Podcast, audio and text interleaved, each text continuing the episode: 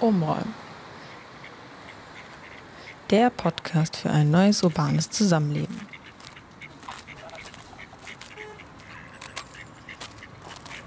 In Ländern, deren Bürgerinnen gegen Unterdrückung und Krieg protestieren, werden Häuser und Mauern versehen mit künstlerischen Kommentaren zum Zeitgeschehen.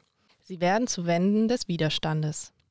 Ihre Bilder und Schriften gehen viral und transportieren ihre Botschaft vor allem dank Social Media, um die ganze Welt. Somit sind Graffitis und Street Art nicht nur Ausdrucksmittel, sondern spielen für den Protest eine zentrale Rolle. In diesem Podcast wollen wir euch heute anhand von Beispielen dieses Phänomen einmal näher bringen. Genau, und wir wollen uns heute einmal mit dem Phänomen Graffiti und Street Art als Protest auseinandersetzen. Dabei wollen wir weder wertend vorgehen, noch, die, noch die politische Lage in den einzelnen Ländern sowie die politische Wirkung der Bilder einschätzen. Alles, was wir wollen, ist anhand der aufgeführten Beispiele darauf aufmerksam machen, zu was für einem starken Medium sich Street Art und Graffitis für Proteste eingenommen haben. Hallo und herzlich willkommen zu Umräumen 2023. Crazy. Und ein starkes Thema für den starken, starke, starken Anfang starken ins Start Jahr. Ins Jahr. Wir wollten gerade sagen, wir wollen nicht werten und jetzt sagen wir gleich starkes Thema. Ja. Ähm, ähm. Na gut, so ist der, es halt. soll an der Stelle noch erlaubt sein. Ganz genau. Und zwar ist eigentlich Ausgangssituation für dieses Thema die tolle Graffiti-Ausstellung in Hamburg. Oh auch wertend. ich, wie ich finde, tolle Graffiti-Ausstellung in Hamburg. Eine Stadt wird bunt. Ähm, äh, sowohl die ägyptische Revolution, die Proteste im Iran und der Krieg in die Ukraine. Und ähm, genau, was sind eigentlich Graffitis und was ist der Unterschied zur Street Art? Vielleicht gehen wir da erstmal am Anfang einmal kurz ein, damit wir alle Bescheid wissen, wovon wir sprechen. Richtig, genau. Ähm, weil es ist ja oft auch immer noch, äh, Graffitis sind ja oft auch als Vandalismus verschrien. Ähm, andere sehen das natürlich auch als Kunstform. Ähm, der ähm, in der Tradition der abstrakten Malerei oder Comic-Ästhetik und ähm, sie werden immer mehr äh, auch Ausdruck ähm, einer urbanen Kultur. Ähm, ähm, Graffiti sind aber oft auch einfach mehr als das. Sie sind halt, äh, wie wir schon ein bisschen angeteasert haben, auf jeden Fall politisch und auch äh, können gesellschaftskritisch eingesetzt werden. Gerade äh, genau in Zeiten, ähm, in unsicheren Zeiten, in Zeiten, wo BürgerInnen protestieren gehen, ähm, genau werden als Medium auch eingesetzt, um ähm, Demokratie zu fordern. Ja, also ein Graffiti ist ein Sammelbegriff für thematisch und gestalterisch unterschiedlich sichtbare Elemente, zum Beispiel Bilder, Schriftzüge und Zeichen. Und ja, sie werden mit äh, verschiedenen Techniken auf Oberflächen ähm, ja, an die Wand von privaten und öffentlichen Räumen gebracht. Ähm, der Unterschied zu einem politischen Graffiti ist, dass, er, dass es eher künstlerisch anspruchslos ist und? Äh, was? Gar nicht wertend. Die einen sagen so. Naja, gut, ich wollte nicht unterbrechen. ähm, und äh, sich gegen die Obrigkeit richtet. Also ähm, Themen sind häufig ähm, ja, Religion, Ideologien, Antisemitismus, Rassismus, Diskriminierung von Minderheiten. Genau, und dann gibt es eben noch Street Art und unter dem Begriff Street Art werden nicht Writing-bezogenes künstlerisches Graffiti, ähm, Stencils, Stickerkunst, Plakatieren, aber auch irgendwie so kleinere Installationen im öffentlichen Raum zusammengefasst. Also ist nicht, vielleicht kennt vielleicht auch die ein oder andere schon diese, diese kleine Korken, kleinen Korkenmännchen zum Beispiel, die immer so auf äh, Straßenschildern rumtouren. Ähm, genau, und vielleicht, also geht halt häufig auf das ein ähm, im, im öffentlichen Raum was schon vorhanden ist. Also genau, gibt es natürlich auch unterschiedliche äh, KünstlerInnen, aber häufig reagieren sie auf das, was da ist und rücken halt unscheinbare Gegenstände, ich sag mal jetzt wie so ein Stromkasten oder so, dadurch mehr auch wieder so ins äh, Bewusstsein. Genau, und ich glaube, ein Begriff hatten wir noch nicht. Mural, das sind Wandmalereien. Gut, jetzt sind wir erstmal gut abgeholt, was was ist. Und ähm, jetzt übergebe ich an euch zwei erstmal über das Wort, weil ihr wart ja in dieser wunderbaren Graffiti-Ausstellung in Hamburg, ich ja nicht. Ähm, war ich genau. Noch. Deswegen, äh, was erwartet mich da? Genau, es ist aktuell die Ausstellung im Museum für Hamburgische Geschichte und die Ausstellung läuft noch bis 31. Juli. Also wer die Chance hat, hin da, denn ähm, sie erzählt sozusagen die Hamburger oder das Hamburger Stadtbild oder die Veränderung im Hamburger Stadtbild seit äh, Beginn der 1980er Jahre. Und ähm, genau, dass halt eben Urheber des Wandels nicht äh, unbedingt die StadtplanerInnen waren, sondern die Graffiti-Reiter, die nachts durch die Stadt zogen mit Sprühdosen und bunte Bilder hinterließen. Ähm, nicht nur auf Wänden, sondern halt auch auf Brücken und Bahnwaggons. Ähm, da gibt es dann auch echt eine coole Installation dazu, wo man sozusagen in so einem ähm, Abteil sitzt. Also genau, und eben dazu halt eigentlich auch, also Hintergrund ist so ein bisschen, dass diese graue Nachkriegsarchitektur, die Hamburg sehr geprägt hat, sich halt irgendwie so wandelt und die Stadt halt irgendwie bunt und diverser wird. Und das Ganze ist dann halt eben auch noch verboben, ver verwoben ähm, mit der Hip-Hop-Kultur, ähm, aus dem halt irgendwie auch so das Graffiti kam und dem Rap und den MCs und der Musik und ähm, dem Tanz wie Breakdance. Und ähm, genau dazu gibt es dann halt eben auch noch ähm, ja, so ein so Exkurs ähm, ja, in die ähm, Anfang, also auch Anfang der 80er, ähm, so ähm, mit den Protesten in der Hafenstraße, was ja eben auch eng mit der Stadtplanungspolitik in Hamburg verwoben ist. Also da geht es dann wieder irgendwie so, ne, wer gestaltet eigentlich die Stadt? Und äh, das wird halt eben auch anhand von so äh, Graffiti und Protesten halt eben erzählt und da eben auch so das Graffiti ähm, ja nicht unbedingt eher so nicht so als das Künstlerische, sondern eben als Graffiti, als Protest. Das finde ich eigentlich auch ganz cool, dass das da so in dem Bereich irgendwie oder in diesem, in dieser Thematik dann auch äh, so ja, vorkommt. Genau. Ja. Klingt so, als wenn es relativ schnell auch äh, quasi in so eine Protestform gefunden hat. Ne? Also erst, also dass äh, die quasi die Stadt wird bunter in der Nachkriegsarchitektur ist ja quasi so eher so eine ästhetische Geschichte, aber es wurde ja dann auch, also zum Beispiel in Hamburg ja auch irgendwie relativ schnell dann einfach eingesetzt, um, um äh, quasi gegen gegen Dinge zu protestieren und also auf was glaub, aufmerksam ja, zu machen. Ja, ich glaube tatsächlich sogar eher andersrum. Also, so. dass es eigentlich eher ja. so den Ursprung so eher noch so ein bisschen früher, so in den 70ern hat, dass äh, so ja mit Sprühdosen oder Lacksprays und so eigentlich eher so spontane Sprüche an Haus Häuserwände, mhm. also eher so aus dem Aktivismus, das eigentlich kommt, dass man ähm, ja diese Sprüche an die Wand bringt und dadurch halt irgendwie so ein Protest äh, sich formiert und dann glaube ich erst darauf später hat sich dann irgendwie eher so dieses ja. künstlerische ja. entwickelt, das halt wirklich so dass so aus so Kriegsprotestsprüchen eher dann irgendwann auch so sowas wurde wie so eine Identität, ne?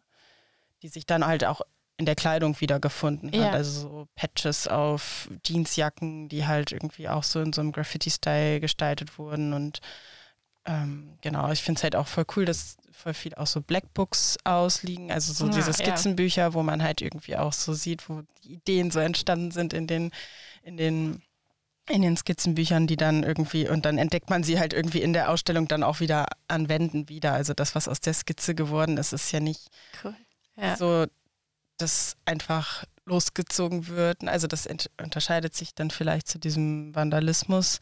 Also da steckt ja auch wahnsinnig viel Planung drin. Ja, ja. Ne? Also auch erstmal irgendwie zu gucken, wann kann ich irgendwie diesen Zug irgendwie erwischen, dass der irgendwo auf dem Abstellgleis steht, wo, wann, also so auch so erstmal quasi diesen, diesen Akt vorzubereiten und zu beobachten, wann ist das Sicherheitspersonal mhm. da, also wie, wie kriege ich Zugang zu diesem Ort, der vielleicht, also der ja eigentlich so nicht für die Öffentlichkeit zugänglich ist.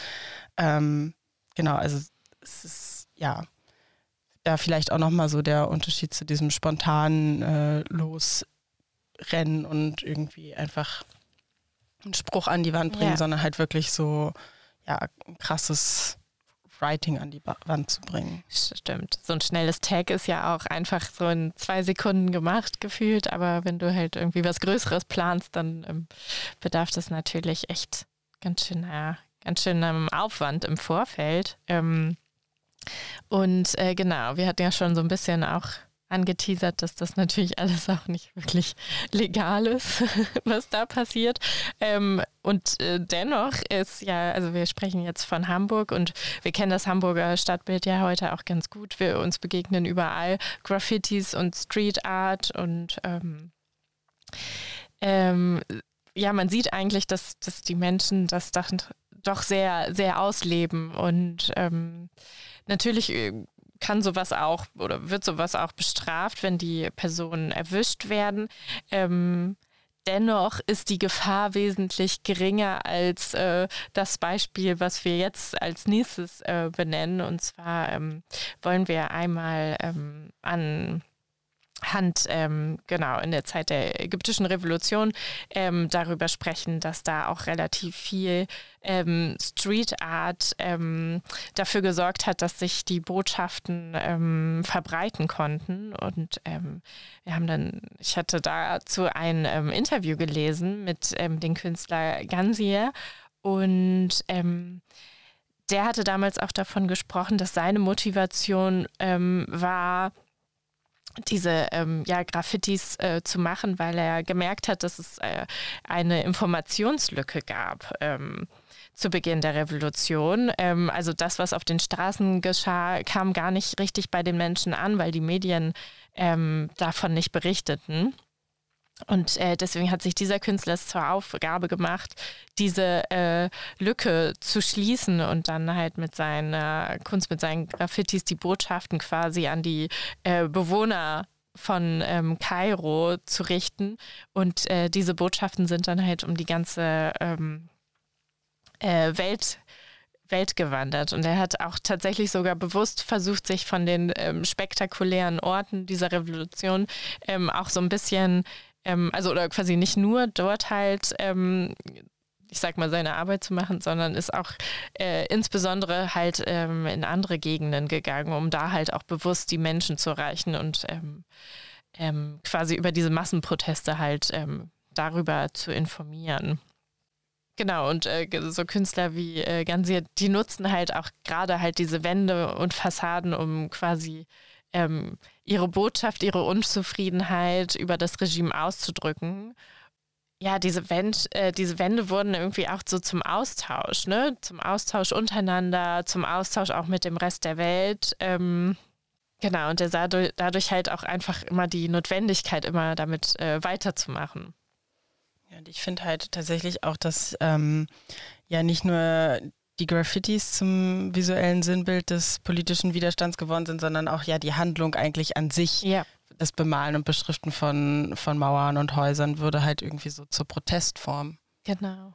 Ja, weil es ja auch ähm, ja, eine gewisse Reichweite hat. Ne? Also das ist halt, ähm, ähm, wenn man Glück hat, wird es ja nicht sofort entfernt oder wenn halt äh, viele an die Wände äh, taggen und ähm, ja, ihre Sprüche hinterlassen, kommt das Regime ja meistens gar nicht vielleicht so schnell hinterher und so erreicht es natürlich auch viele Leute, die auf den ja, Straßen unterwegs sind. Also ein ganz ähm, also Beispiel ist ja gerade auch der Protest im Iran und ja, wie halt auch so Street Art dort ähm, benutzt wird, äh, gegen die Mullahs halt vorzugehen. Und da gibt es einen ganz ähm, ja, schönen Beitrag auf Deutschlandfunk, also hört da auch gerne mal rein, äh, wo Nima Nayafi Hashemi halt äh, berichtet ähm, über Graffitis im Iran. Und auch dort ähm, dienen halt diese Graffitis ähm, ja eine große Rolle in der Kommunikation für den ähm, politischen Protest. Und anscheinend gibt es wohl eine ganze Flut an ähm, Protestgraffitis im Iran. Und äh, ja, klassische ähm, Motive sind zum Beispiel der Leitspruch der Revolution, Frau, Leben, Freiheit oder Tod dem Diktator. Aber es werden halt auch, ähm, wie wir ja vorhin auch schon besprochen haben, halt auch Verbildlichungen benutzt, also Schablonen von wirklich auch ähm, den Opfern von äh, Masa Ameni zum Beispiel, um halt an die Verstorbenen zu gedenken. Und man muss ja auch immer irgendwie ja, sehen, was die Menschen sich da halt auch, ähm, ja, welchem Risiko sie sich mhm, dort auch ja. aussetzen, wenn sie halt abends äh, durch die Straßen ziehen und dann halt ihre äh, Botschaften äh, zu hinterlassen. Aber ähm, sie sehen dann doch irgendwie die, die große Wirkung und ermutigen so halt auch wahrscheinlich auch andere, andere Menschen. Genau, und man sieht halt auch nochmal an, an den Protesten, dass ja diese Graffiti-Szene im Iran quasi ähm, total exponentiell gerade verbreitet. Also natürlich gab es sowas auch schon vorher, auch systemkritisch, aber ähm, genau, seitdem die Proteste jetzt so stark sind, ähm, werden, die, werden die Städte jetzt auch mit diesen Protestbotschaften überflutet, auch natürlich in der Hoffnung, dass es über Social Media den Weg auch in andere Länder findet, um dann auch ähm, Solidarität und Unterstützung zu erfahren. Ähm das finde ich eigentlich gerade auch total spannend, dass es halt irgendwie so eine also dieses Online versus Offline ja. und ähm, dass man das halt irgendwie, das so eine Möglichkeit bietet, ähm, Botschaften zu verbreiten, wenn halt äh, bei einem eingeschränkten Medieneingriff ja. oder äh, eingeschränkten Medienzugriffen und das halt sich aber auch dieses Graffiti sozusagen als Hashtag dann wiederum auf sozialen Medien verbreitet oder mhm. auch irgendwie, dass diese Bilder von den Graffitis über soziale Medien dann halt auch einfach bei uns wiederum dann ankommen. So, und das finde ich irgendwie spannend. Oder auch, dass, ähm, dass eigentlich diese, dieser, auch diese, dieser Spruch, ähm, Frau, Frau, Leben, Freiheit ja auch hier an Wände gesprüht genau. wird und so. Und dass es dadurch ja. dann irgendwie so eine Verbindung zwischen diesem Digitalen und dem ja. Analogen eigentlich gibt. Genau, dass die, dass die ähm, Sprüche und Bildnisse ähm, auch quasi hier in den Städten auf einmal äh, vorkommen und diese Bilder dann auch wieder viral gehen, um halt quasi auch die Solidarität ähm, zu bekunden. Das finde ich auch ganz interessant, dass es da wie so ein Rückspiel gibt, ne? Das ist so eine, ja, oder eine Zusammengehörigkeit dann irgendwie findet, indem man ähm, diese Sprüche dann auch nutzt. Das ist genau hier eigentlich auch schon in allen großen Städten aufgekommen und tatsächlich ja dann auch wie damals ähm, bei der ägyptischen ähm, Revolution, dass es jetzt mittlerweile total viele Bücher davon gibt, die dieses Zeitgeschehen halt, also es ist ja, das ist eine Dokumentation des Zeitgeschehens, ne? Also es wird, wird gezeigt, auch echt anhand dieser Bilder, was da passiert ist, wie sich die Menschen gefühlt haben und äh, genau, das konnten sie alles dann gut in diesen Bildern und Sprüchen ausdrücken und das ähm, quasi kann man sich jetzt dann immer wieder nochmal ansehen und ähm, ja, fühlen, was da passiert ist, so ein bisschen oder so ein bisschen reinfühlen, genau. Was ich mich halt frage, ist irgendwie eigentlich, ist Graffiti nicht irgendwie eigentlich immer irgendwie ein Stück weit politisch, weil es irgendwie so ein bisschen, also ja eigentlich schon immer auch ausdrückt, dass man nicht konform geht mit dem, was andere Stellen irgendwie oder was oder mit, nicht mit dem konform gibt, was einem vorgegeben wird und dass es halt einfach eigentlich ja Stellen gibt, auf die man irgendwie nicht einwirken darf. Ja. Und das ja eigentlich irgendwie so ein Stück weit, wenn ich mir halt irgendwie eine Sprühdose oder einen Stift nehme und etwas beschreibe im öffentlichen Raum, was mir nicht gehört, gehe ich ja irgendwie, also ist das dann nicht schon irgendwie eigentlich Protest, der eigentlich irgendwie zur Debatte stellt, wem gehört eigentlich der öffentliche Raum und gehört das eigentlich nur denen, die sich halt quasi Werbeflächen leisten können? Mhm, also warum ja. ist das halt okay, dass ich von jeder Ecke irgendwie von oder ne, aus jedem Winkel mit Werbung angeschrien werde, aber wenn irgendwo jemand einen Spruch oder sei es auch nur sein, sein, sein Kürzel irgendwo hinkritzelt, warum ist das dann eigentlich nicht in Ordnung? Weil also irgendwie ist ja, also die Stadt so als Resonanzraum gesehen, gibt es dann irgendwie denen halt eine Stimme, die es sich leisten können, aber ja. die, die es sich nicht leisten können, halt irgendwie nicht. Und da finde ich halt eigentlich auch bei Graffiti cool, dass so eine Stadt, die eigentlich ja so mega streng nach Funktionen geteilt ist, Wohnen, Arbeiten, Gewerbe, das Graffiti ist das total egal. Die, das wird im Gewerbegebiet genauso gesprayt wie im Wohngebiet. So, und das ja, löst halt irgendwie richtig. so diese Grenzen irgendwie auf. Und das, ja, den Aspekt finde ich irgendwie darüber ja. hinaus eigentlich auch nochmal super spannend. Ja, total. Auch einfach, weil man ja immer ähm, Raum für sich beansprucht, ne, der einem eigentlich ähm, also es ist ja tatsächlich verboten, dass man das macht und deswegen ist es ja wirklich ein aktives, ich nehme jetzt diesen Raum und ich ähm, dokumentiere das auch. Ne? Und das ist, genau, und ja. ich, also ich bin jetzt auch gerade wieder ähm, da an den Elbbrücken, wenn man dann am Wasser lang fährt, da ist ja auch so eine große Spundwand äh, äh, und die ist halt einfach komplett, der ganze Weg von den Elbbrücken bis zu den Deichtorhallen, wo man rauskommt, ist halt voll gesprayt. Ja. Und jetzt bin ich halt letzte Woche lang gefahren und da standen sie halt wieder und haben alles entfernt und man ist immer schon so, okay, wann wird halt wieder, äh, ja. der, wann fängt es halt wieder von vorne an? So, also irgendwie ist natürlich so ein Kampf dagegen, dass halt diese Wand soll halt so schön grau bleiben.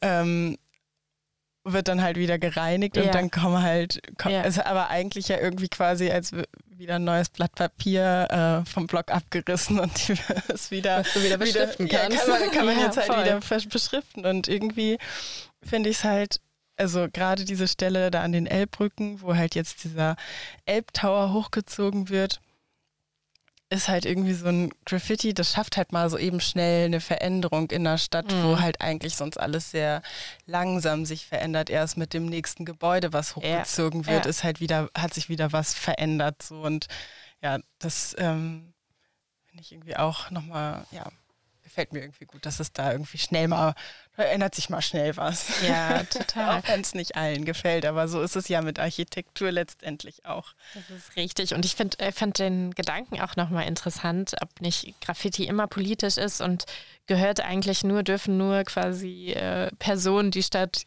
ich sage jetzt einmal volltaken mit Werbung, mhm. die dafür Geld zahlen. Ne? Also es ist nur der ähm, ja die Vorgabe Geld, die sowas halt ermöglicht. Und ich finde, das ist ja auch total interessant bei Graffitis, gerade auch weil du davon sprachst, dass die ja dann immer wieder weggemacht werden und dann gleich wieder kommen gleich wieder die nächsten und machen wieder alles voll. Wahrscheinlich freuen die sich auch, weil sie denken, ah, ich habe auch eh was Neues. Ich freue mich wieder eine weiße Wand. Genau, weil ähm, Crossen ist ja eigentlich verboten. Richtig, so. genau, das darf man ja nicht. Aber ähm, das finde ich nämlich auch interessant, weil also so ganz, ganz viele Leute sind ja auch einfach nicht bekannt und machen das aber trotzdem. Ne? Es gibt ja zum Beispiel so, ich glaube, so mit der bekannteste in Hamburg war ja Oz, der ist ja dann tatsächlich irgendwann auch so tragisch beim Decken äh, irgendwie so U-Bahn-mäßig gestorben. Mhm. Ähm, nicht so cool, aber ähm, genau, da findet man immer noch ähm, seine, sein, ähm, seine Zeichen in der Stadt und die sind dann auch echt, also auch fotografiert worden und festgehalten worden und hier ist noch eins von ihm und da ist noch eins, weil er noch so bekannt war. Bei Unbekannten ist es ja oft eher so, dass es dann auch einfach ähm, immer schnell übermalt wird und dann finde ich interessant diesen Sprung hin zu Leuten, die wirklich berühmt sind, so wie jetzt Banksy, wo wir gleich nochmal drauf zu sprechen kommen wo dann teilweise auch Leute einfach dann so ein, äh, weiß nicht, Plexiglas drüber machen, aber das wirklich lange. Wirklich? Ja, Nein. auch schon passiert. Auch Leute gibt es, die das übermalen, es gibt auch Leute, die das dann übertaken. Ähm, ja, manche sind stolz drauf, manche finden das doof. Ähm, genau, man weiß ja auch nicht bis heute, wer er ist, weil das natürlich was er macht ist. Ja, wäre wär auch ganz schön teuer alles und äh, Knast wäre auch am Start, aber genau. Ähm, Jedenfalls ist das ja eine, eine Geschichte, wo wirklich ja mittlerweile echt Geld hintersteckt hinter seiner Geschichte und ähm, wo es dann auch schon in diesen kommerziellen Bereich wieder rein slidet. Ne? Es ist so interessant, dass es eigentlich so, ja, auf der einen Seite gar nichts damit zu tun hat und dann aber auch so in das andere Extrem dann doch wandeln kann, wenn die Menschen dann irgendwann dadurch dann tatsächlich Bekanntheit erfahren. Genau, dennoch ist auch Banksy immer noch aktiv und wir haben hier auch nochmal ein Beispiel mitgebracht und zwar hat nämlich Banksy seine Spuren, wie der Schwiegel so schön gesagt hat, seine Spuren in der Ukraine hinterlassen. Ähm, genau, und ähm, Banksy ist ja auch dafür bekannt, er wendet ja mal diese Schablonentechnik an und ähm, richtig, das ist das Fachwort, Leute. Ähm, Genau, aber ähm, genau, er war in der Ukraine und äh, gerade in der Hauptstadt Kiew ähm, in den zerstörten Vororten und hat da zum Beispiel, also ich habe so ein, das eine Bild gerade vor Augen, wo ein Mädchen einen Handstand macht auf diesen Trümmern und ähm, das ist nur eins von ein paar Beispielen, ähm, die er da quasi hinterlassen hat. Ähm, und ähm, genau, mit, also ganz viele Beispiele mit politischen, ähm, mit äh, vielen politischen Botschaften halt auch enthalten. Also nicht nur dieses genau, Mädchen, was den Handstand macht, sondern zum Beispiel auch ein Kind, ähm, das einen Mann beim Judo wirf, äh, zu Boden wirft. Da wird, ähm, das wird quasi als Anspielung darauf verstanden, ähm, dass es Wladimir Putin sein könnte, weil der begeisterter Judoka ist. Ähm, genau, oder in Irpin tanzt äh, eine rhythmische Sportgymnastin mit Halskrause über einem Loch ähm, in der Wand. Ähm, genau, und da gab es tatsächlich jetzt auch mittlerweile schon ähm, Personen, die versucht haben, diese Bilder äh, zu klauen. Also aus der Wand zu hauen oder wegzu, wegzutragen, wenn es ging, in dem, in dem äh, ja, super absurd und da haben tatsächlich AnwohnerInnen auch ähm, ja, dann äh, quasi auch darum gekämpft, weil das natürlich auch ähm,